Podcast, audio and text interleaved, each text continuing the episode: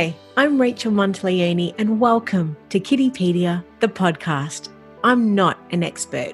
However, I do speak with them with the view of providing you with expert information and advice to help you be the best parent that you can be. Together, let's give children the life they deserve and a positive future.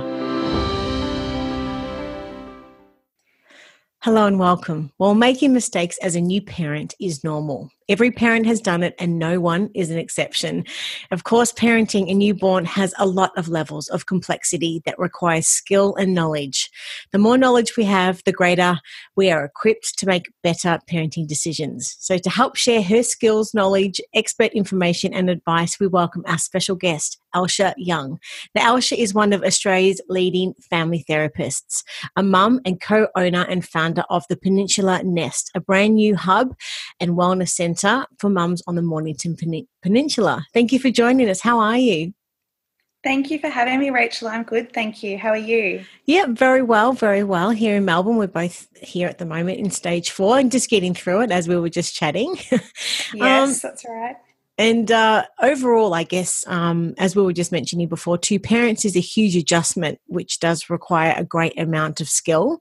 Um, and it's only normal that parents want to be, you know, the best parent that they can be. However, this can lead to a lot of parents putting, you know, pressures on themselves, which can lead to undue stress. So I'd just love to know initially what's your thoughts on this situation.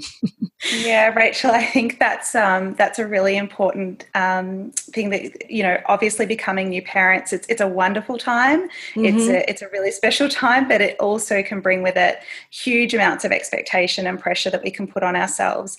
And I think, as we are saying, living in Melbourne at the moment as well, I think now more than ever, I think parents are really feeling feeling that stress. So um, I guess, you know, it'd be great today to talk about you know the things that we can do to give ourselves permission to um, just to be the best that we can in our in our roles as parents. And actually babies don't need a great deal. They they need us. They don't need all the toys and and you know all these things that the messages we sometimes get from society. It's actually they need us in relationship. Yeah. Yeah, yeah. Yeah. Now, before we get stuck into that, I just wanted to speak a little bit more about your wider experience, which I think is really fascinating. Um, so, you've had more than a decade of experience in the industry, and um, it's been said that your personal aim is to advocate and help children and families heal from trauma and to empower themselves to make positive changes in their lives. Of course, hindsight is a very powerful thing, and looking back and taking experience um, throughout your career, um, what advice can you give to any newborn parent to help them just generally make positive changes into their lives? Yeah, look, I think what I've learned in this work is that, again, it's you know what we offer in relationship with our children is the most important thing we can we can offer. So helping to give our children the messages um, that the world is a safe place um, that they can fall back on us that we are there for them no matter what. So the, the things around children having messages of consistency and structure and routine, all of these things can really help with those yes. with those messages. Um, but really, it's about us um, being in it with them and what we can model around that that we're there for them no matter what and that we're available emotionally for our children. And that really enhances that sense of safety and helps to form their sense of identity and belonging and all those things that we need to become you know integrated um, and well adjusted human beings in society. Yeah. Yes.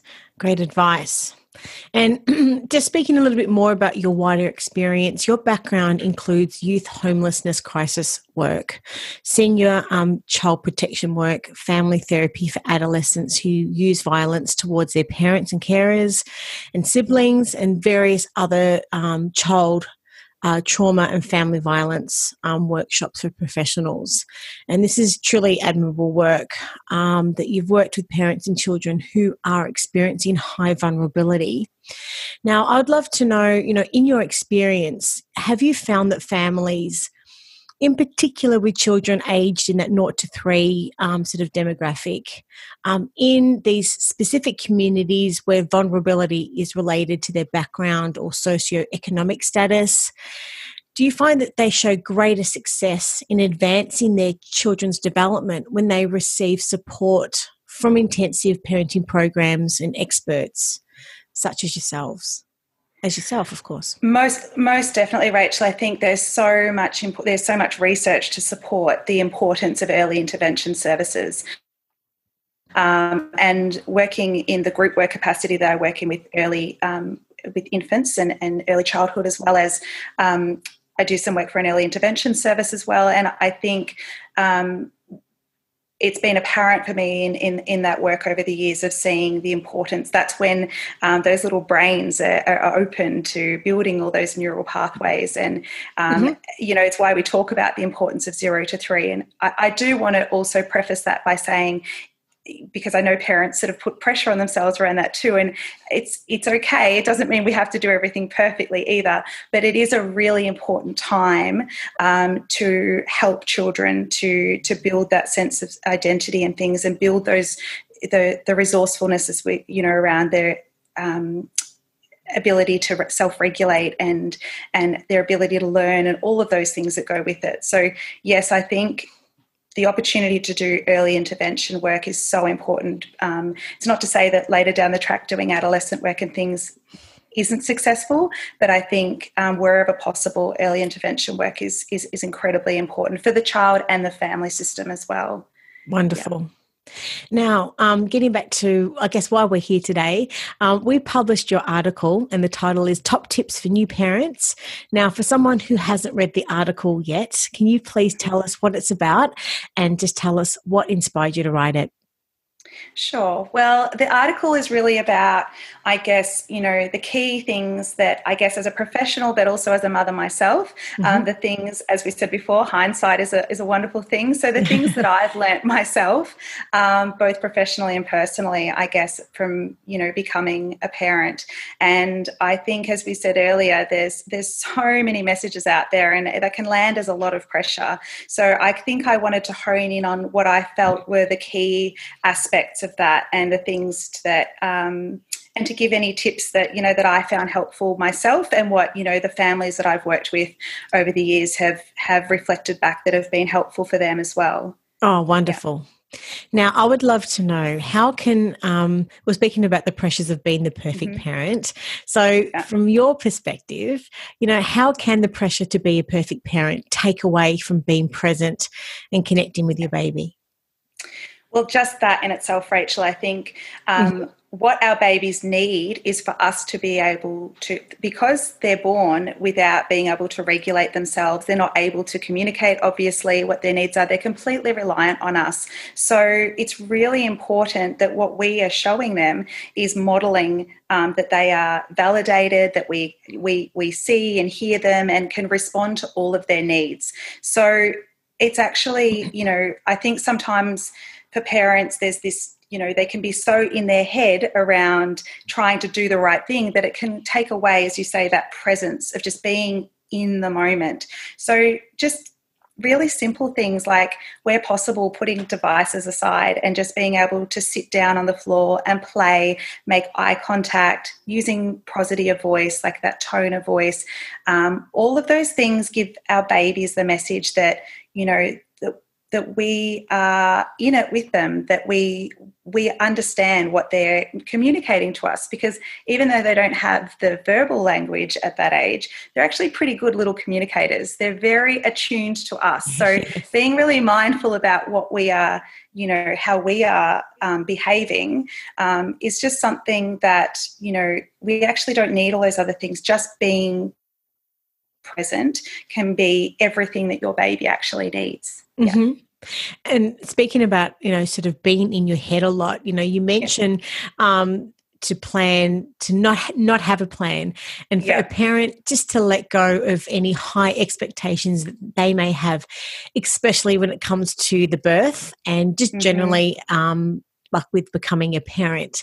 So, can you maybe just expand a little bit on this for us for a moment? Yeah, sure. Look, and that was reflecting on my own personal experience. You know, I am someone that.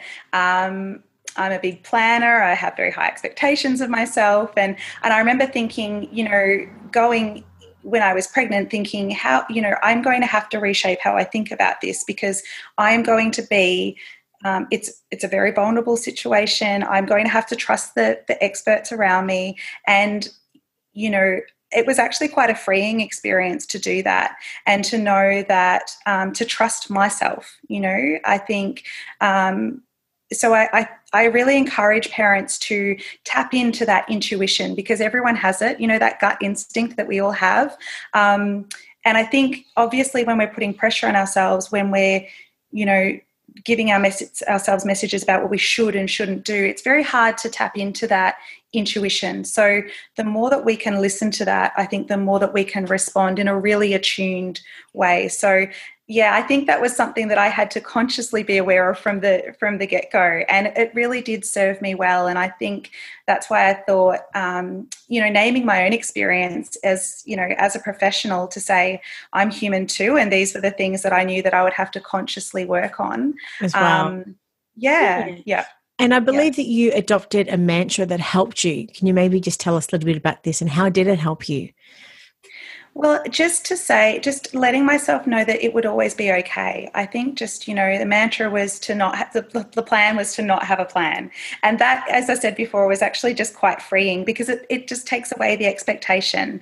And, you know, all of that obviously derives from anxiety of us trying to the more that we try to have control of things mm-hmm. we're trying to reduce that you know anxiety of the, the fear of the unknown. Um, so yeah i think that was just something that really helped me to let go of some of those unrealistic expectations. And i think for for new parents that can be you know just another added stress. And if it doesn't go to plan it's another thing that we can sort of guilt and shame ourselves about. Uh-huh. so yeah just yeah. make life easier on yourself. Be kind to yourself, and just release exactly. yourself of all those challenge that, that that pressure, and just yeah, just let it flow. Now, yeah. um, speaking about um, sort of the gut instincts and intuition that you were speaking about before, um, you know, why should parents generally always follow their gut instincts, and and how can parents? Um, do you have any other tips that they can help to uh, just learn to trust themselves? Well, I think it's about, you know, when we think about the relationship and the bonding and attachment that's so important for babies, every relationship is different. So it's about, I think, reframing it and thinking about mm-hmm. that individual relationship between that parent and child is going to be unique for every situation. Of so course. I think thinking about it like that can also alleviate some of that and know that you are the expert as that parent of that yep. child. So trusting your instinct around that um, again it's about listening to that. And and you know your baby will show you those cues as well. So again that's i think all examples of that that you know attuned parenting um, and reflective parenting reflecting that back to to your baby. Okay yeah. great. Now you've spoken a little bit about when the baby arrives and when when the baby does arrive it, it is a really precious time. It's a beautiful mm-hmm. time albeit busy with friends and family and everybody wanting to to meet the new arrival. Mm-hmm. Um, and in your opinion, why is it so important for new parents to put boundaries in place? Well, because I think, as you say, Rachel, we, we often talk about what a beautiful time it is. Of course, it is. It's an incredibly precious, special time. But it also is a bit of a roller coaster. And even just hormonally, like what's happening to women's bodies after they've given birth. And, you know, it's, to, it's about, I think, giving permission to talk about some of those things too. So I encourage parents to have these conversations before the birth so that they can both be on the same page around, you know, it's okay to not feel like you have to have everyone visiting or, you know, that's absolutely okay. There'll be lots of time for all of that. Um, so, giving yourself permission to know that, you know, that will be different for everyone. Some parents want to get out there and be social straight away. Others might need that time. It's it's a confidence thing too. This is a huge mm-hmm. life stage transition. There is no right or wrong way. So, I think um, the reason I wanted to mention those those boundaries will be different for everybody. But I think they're an important thing, and encouraging people to talk about it before um, the baby arrives, I think, can be helpful so that their parents can already be on the same page around that. And there's a lot of cultures also that have um, that first six to eight to 12 week yeah. period where they they don't see anyone really exactly um, so that's just, right So every situation. Acknowledging, every exactly, that's right. And I think that's, you know, again, I think it's just hard when, you know, sometimes parents will be seeing what other people are doing. And, you know, I think there's a lot of that can, that can get kind of, um, people can put pressure on themselves about it's okay if that if that's something that doesn't feel okay for you you know it's okay to listen to that and i think important to to honor that and um, go at the pace that feels okay because this is ultimately those those first days hours days weeks months you know are all around building that attachment relationship with that primary caregivers. And so that is actually the most important part of that. So um, some mums have often said to me, I just want to go in my own little bubble and be, and, you know, with my baby and just be in that space. And that's absolutely okay. And I guess the other part of that is probably important to note that you know we talk a lot about this instant love that you know happens and it's also probably important to note that it's quite normal if that doesn't happen immediately as well.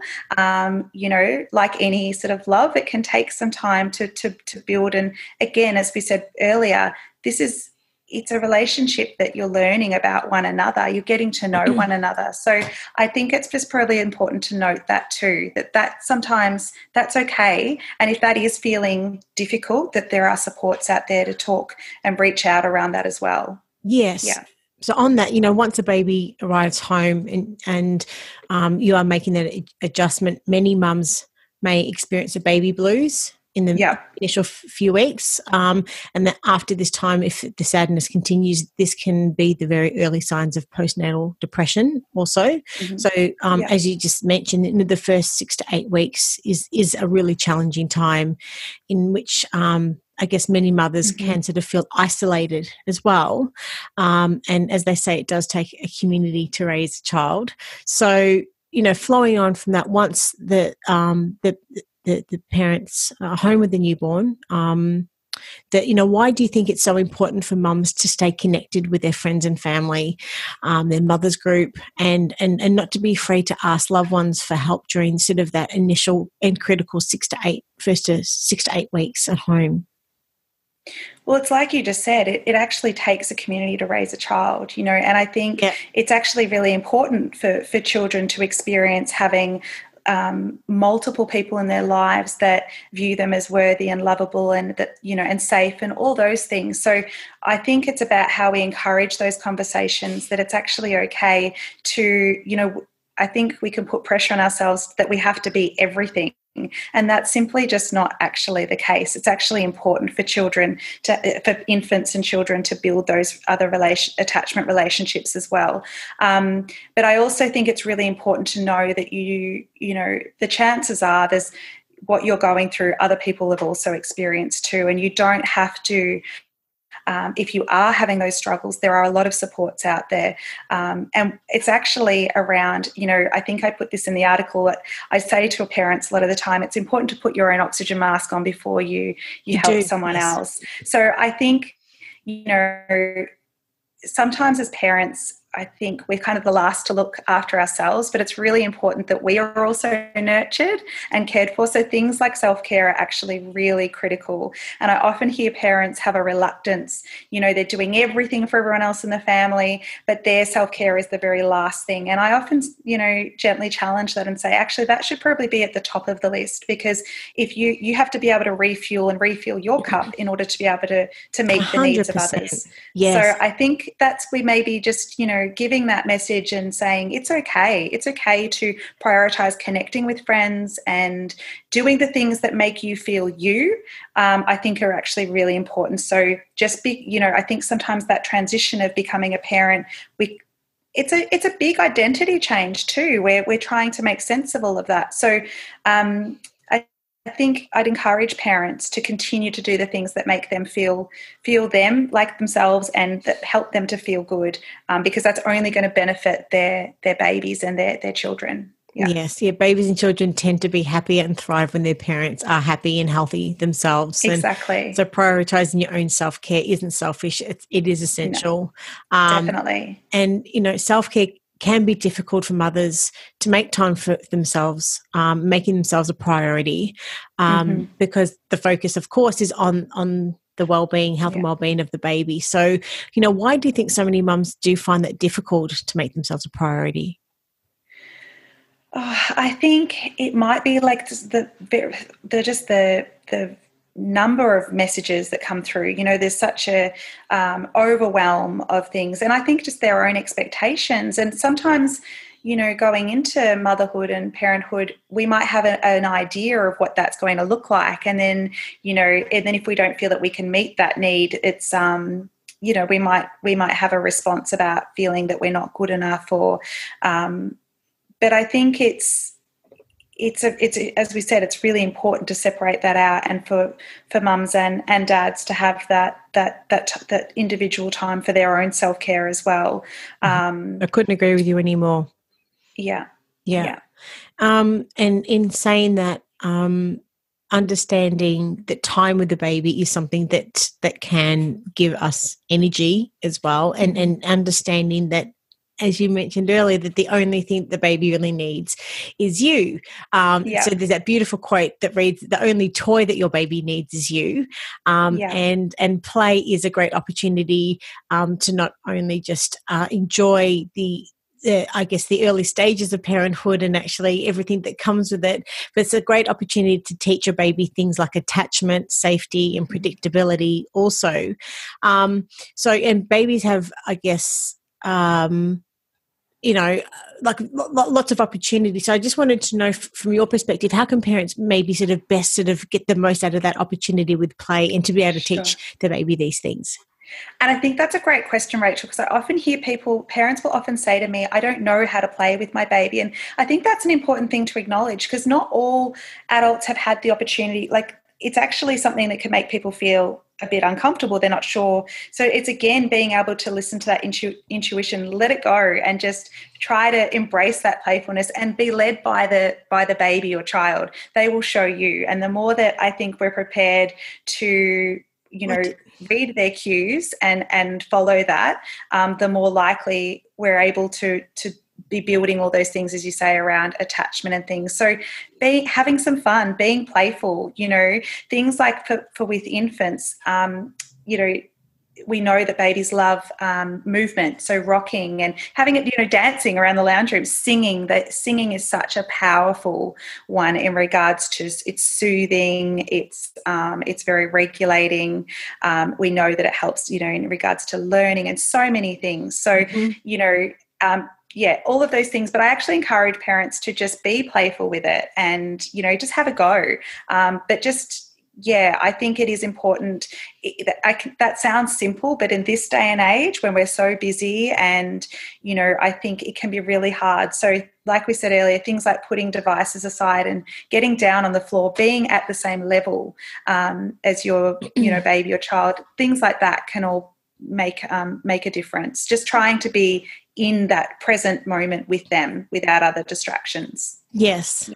And and speaking about reading cues, you know, babies have such a, a very small window in mm-hmm. which they are able to focus and engage, um, and small bursts are much more effective. So, yeah. I'd love to know from your perspective, do you have any tips for parents how they can best read their baby's cues?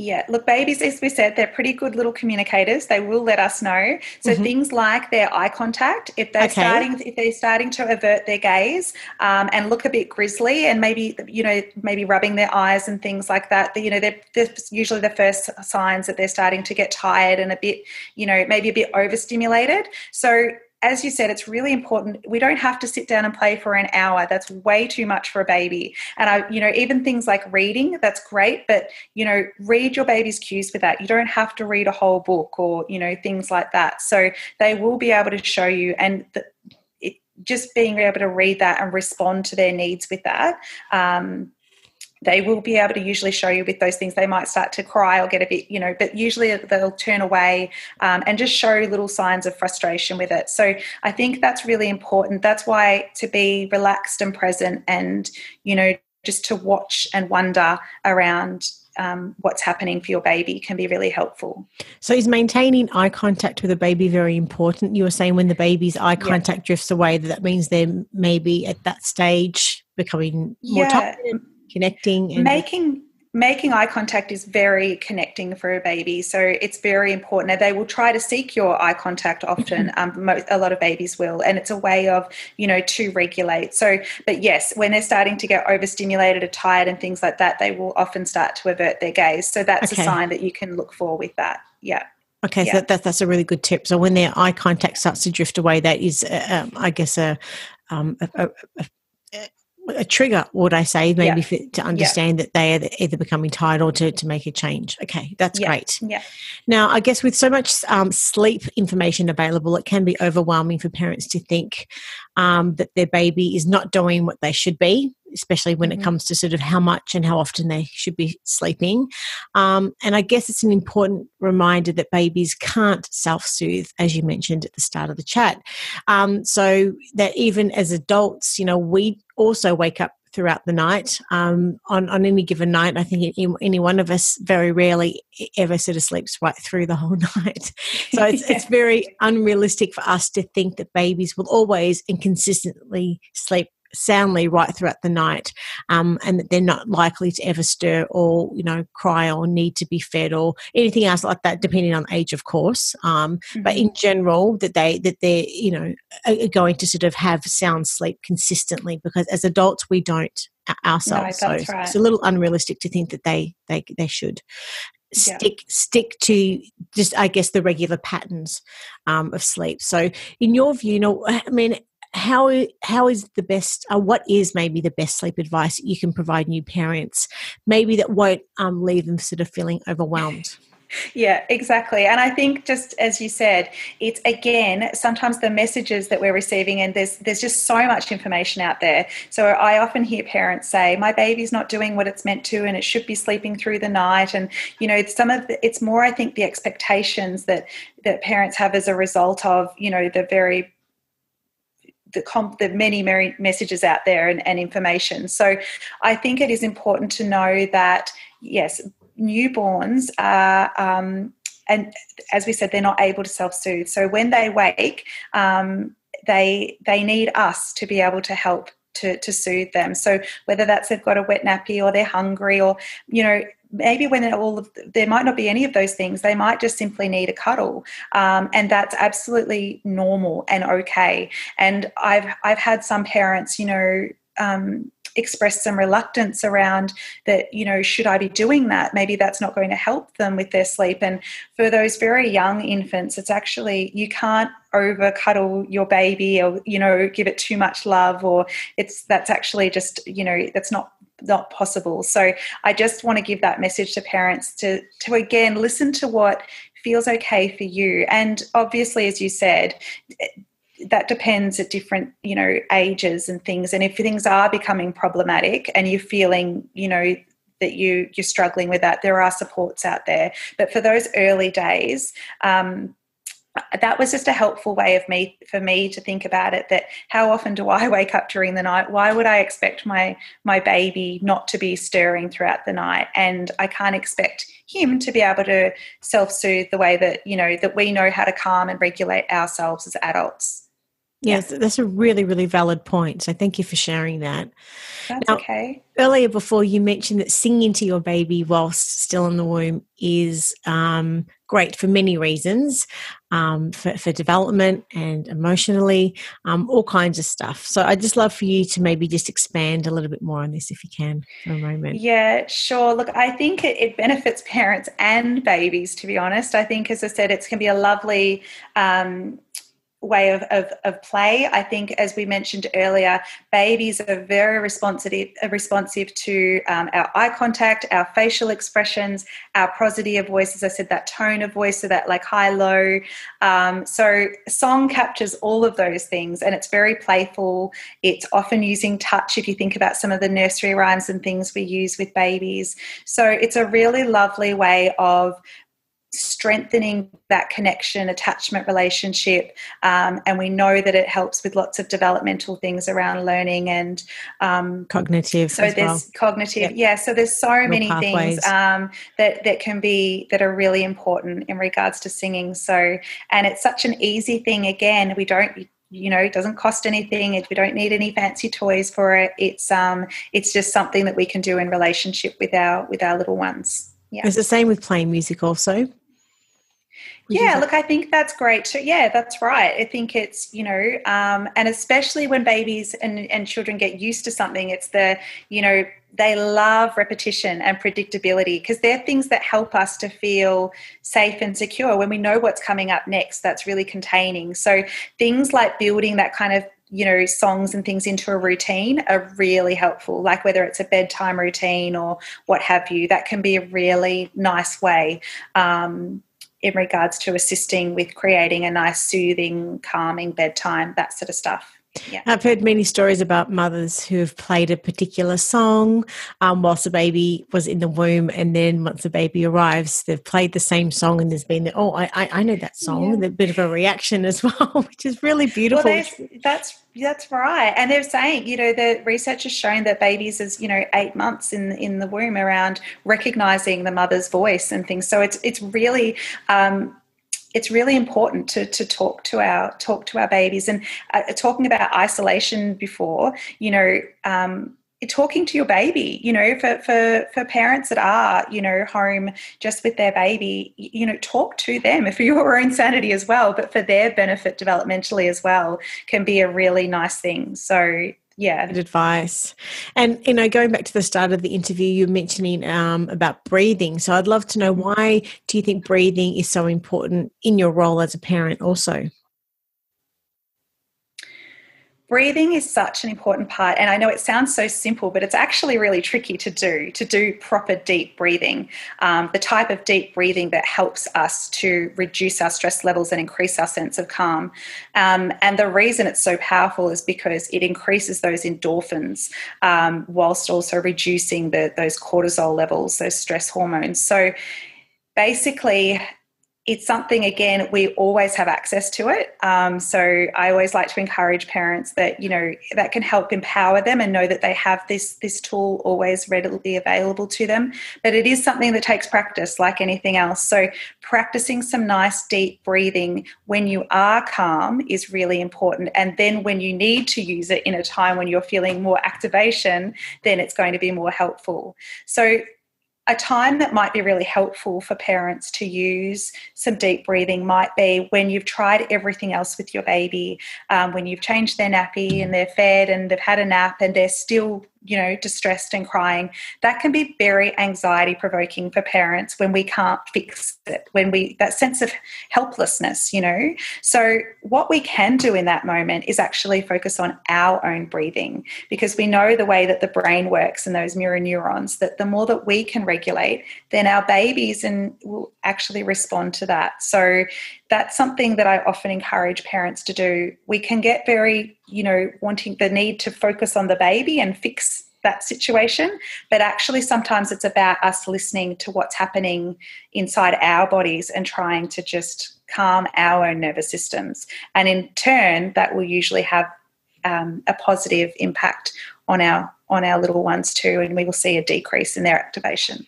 Great advice. Yeah. Is there any particular breathing techniques that, that, maybe you can recommend parents can look up and study after this um, this chat today? Look, there's so many out there, but the one that I often use for, especially for little kids that I work with, is just like finger breathing, where it's just like breathing in and then pausing and then breathing out. So it's all about the the nice filling your tummy and then it's about the pause as well. So not rushing it. We don't want that shallow breathing. So just nice, slow, deep breathing with the pause in the middle. So there's so much information out there. And I think what I do encourage people to do is to find, you know, try a couple of things. There's lots of different mindfulness apps and things out there so have a play around and see what works for you because there's actually yes. a lot of um, resources around that. But essentially, it's around just the more that we can slow the breath and do some nice deep breathing, the more we're going to be able to calm our, our nervous systems. Um, yep the key part. And making it a habit, I think, as well. I yes. was just reading before that I think it takes 66 days to mm-hmm. form a mm-hmm. habit. So if you can just make yeah. time every day, even if it is just five minutes, which As, uh, as many exactly. people say, if you don't have five minutes, we don't have much. You know, in the sense that exactly. you've got to find at least that five to 10 minutes for yourself every day and put yourself That's right. first, and, priority. And as we said, exactly. And as we said, it's something that requires practice. It's like going to the gym and getting fit, And, you know, so it's, it's not something to practice when you are feeling really activated and it's not going because you know it's a lot harder to do that then. So i really encourage people as you say to do that when you have a moment of calm um, and then you feel more empowered to be able to utilize that in times of distress. Absolutely Absolutely. Yeah. Now, earlier on, we were speaking about the fact that it takes a whole community to raise um, a child. Now, in your view, what role do you think community plays in, in raising a child, and how do you think people um, in general um, can access community support, especially during this COVID era that we're sort of mm. living through at the moment? Yeah. Look, I think the sense of community can bring so much to a child's life. It can help to create that sense of belonging. It can build that sense of identity, like we spoke about earlier. It can help give those really important messages about children feeling worthy and loved and increase their self confidence. So, um, all of those things are really important for, for child development um, because the more people that are giving those messages, the more the child is going to, to you know, to feel that sense um, and confidence. So at the moment, I think that is a really, you know, it's really important for people to reach out to, to supports if they if they're wanting and needing that, um, whether that be a maternal child health nurse or community health centres um, there's you know lots of different um, telephone counselling, you know, crisis numbers and things available to people that are 24 hours. Um, Hand so, the Gidget Foundation. Yeah, all of those. I think. Uh, yeah. So I just really encourage people to to make sure that they're utilising. There are those supports there. Um, this can be a really isolating time when becoming a new parent is meant to be all about celebrating and you know having all those visitors and all those rituals around that. And you know i'm very conscious that that for new parents there there's a grief and loss i think around around not being able to have those things. So it's i just think I'd like to validate that that's a really normal response. Um, and there's a term, sort of disenfranchised grief, which kind of, I think, covers that in regards to when we don't have the rituals and the connections and relationships to help us through that, which right now, um, you know, that, that's something that we're a lot of us are, uh, are feeling. So, for new parents, I think it's really important to know that there are supports there. You're not alone in that. Um, and programs. And to use them. The, the, yeah, that's right. They're available yeah. and to be used in, in, in most cases, they're all free as well. So Exactly. Yeah. Yeah, yeah and there's no shame, as, as you said at the start as no. well. Take off all the pressures that we put onto ourselves about perfect parenting. There is no perfect parent. No. It's just no, be there the, definitely isn't. Be the be the best that you can, and there's no shame. Yeah. And a lot of those those helpline numbers are anonymous, also, so no one has to yes, that's know. Right. It's exactly. Just, it's about, um, as I always say, working smarter, not harder, as well. Yep. So, a good point, definitely. now we've covered yeah. off a lot of um, information today. If you were to summarize your key messages for anyone watching and or listening, what would they be? Look, I think everything we've spoken about today is around, especially given the current climate that we're mm-hmm. that we're in. I would just encourage people to to be gentle and kind on, to themselves at the moment, and know that you are everything that your baby needs. So just being there and being curious about that and you know having the time to get to know your baby is the most important thing you can do. That's that's it. It's not all the other um, messages that i think we get within society. Um, and and to know just to keep looking after your own self-care too to prioritize you in that as well. Um, so that would be my key message to know that yeah, I think right now, um, I've been saying to all the families that I'm working with, this is not the time for us to try to be our best selves. This is about breathing and surviving and knowing that, you know, there is a lot of, there's a lot to be said about that whole theory around that sort of good enough you know and it's there's a lot of research around attunement needs to be at you know a certain percentage. It's not at 100% that's not what our children need. And actually things like you know ruptures and things are actually really important in relationships. It's how we repair that that's the important part so children know that we make mistakes but you know what after those things happen we are we are there for them and we it doesn't change how we feel about them and so you know as you said there is no such thing as a perfect parent it's um, I just encourage people to be authentic and to to just be able to be as present as possible and know that right now that's not easy and that's okay. Absolutely. Asha, you've shared some wonderful advice today. If parents have got any questions um, and would like to reach out with you um, after this uh, interview today, whereabouts can they find you? They can find me and also the my um, the co-founder um, Anna Fasolo at the peninsulaNest.com.au. That's our group program for mums and bubs on the Mornington Peninsula. Um, so we've got a um, Instagram and Facebook page as well. So please reach out with any questions or if you'd like to find out a bit more about what we do, that would be great. That's wonderful. Have all of those links in the show notes as well as the link through to your article, which covers off in a lot more detail everything that we've spoken about today. Thank you so much for your time. It's been an absolute pleasure speaking to you. Take care, stay safe, and um, hope to have another chat in the not too distant future. Take care. Thank you, Rachel. Thanks so much. Thanks for having me. Welcome. Okay, bye. Thanks. Bye.